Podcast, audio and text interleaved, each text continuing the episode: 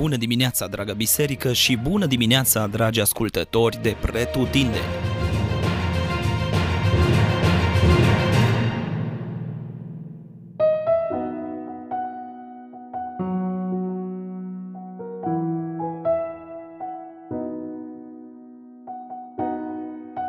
Levitic, capitolul 5 Vorbim din nou de jertfe pentru vină și poate putem desprinde câteva învățături utile încă de la început.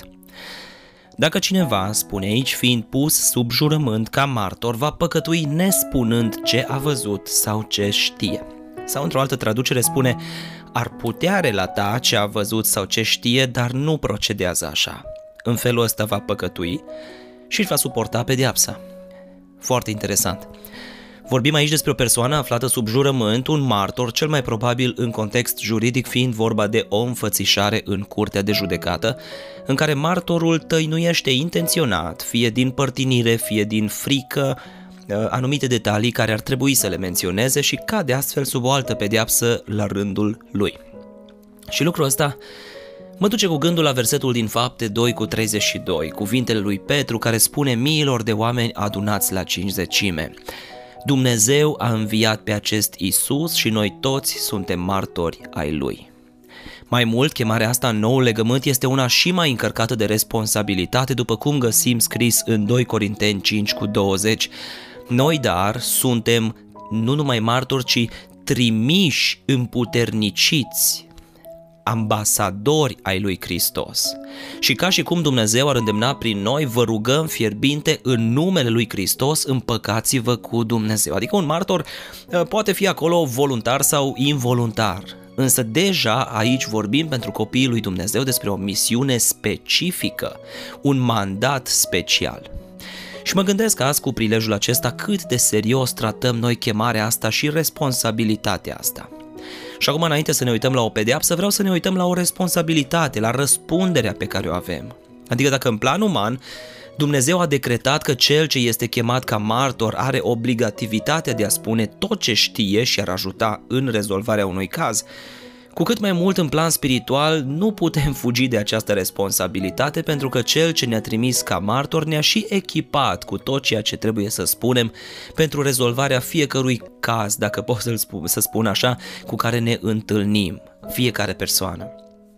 În calitate de ambasadori ai lui, el ne-a încredințat informațiile necesare pentru a conduce pe fiecare la soluționarea problemei lui, ba mai mult, avem și mărturia noastră personală, experiența noastră proprie, vestea bună a salvării prin jertfa lui Isus Hristos.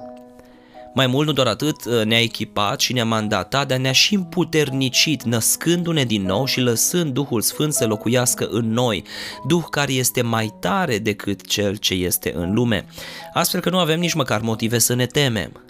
Și totuși mă întreb atunci cât de serios luăm această responsabilitate și mandatare pe care ne-a dat-o Dumnezeu. Pentru că dacă în plan uman, așa cum am spus, pentru cei ce falimentau în achitarea responsabilității de martori existau consecințe, la fel este și în plan spiritual. De asta aș vrea să luăm fiecare un moment în care să ne autoanalizăm ce am făcut cu mandatul de martori, de ambasadori ai lui Hristos. La câți oameni l-am mărturisit și de câți l-am ascuns uneori intenționat, alteori uh, din teamă. Și apoi lăsând pe Duhul Sfânt să ne cerceteze, urmează următorul pas pe care îl găsim scris în versetul 5. Trebuie să-și mărturisească păcatul. Ia un timp și cereți iertare înaintea lui Dumnezeu pentru momentele în care, în loc să-L mărturisești, l-ai ascuns. Apoi vestea bună este că astăzi nu mai aducem noi o jertfă, ci facem apel la jertfa perfectă. Ne întoarcem la cruce, unde primim deopotrivă iertarea, dar și un nou imbold, la a merge și a mărturisi despre ceea ce noi înșine am primit acolo.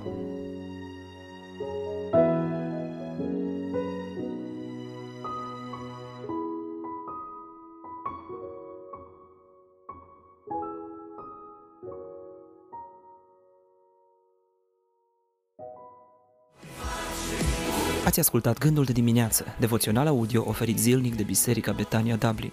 Dacă v-a fost de folos și pentru a accesa mai multe resurse, vă așteptăm să ne vizitați pe platformele online. Dumnezeu să vă binecuvinteze! Lucru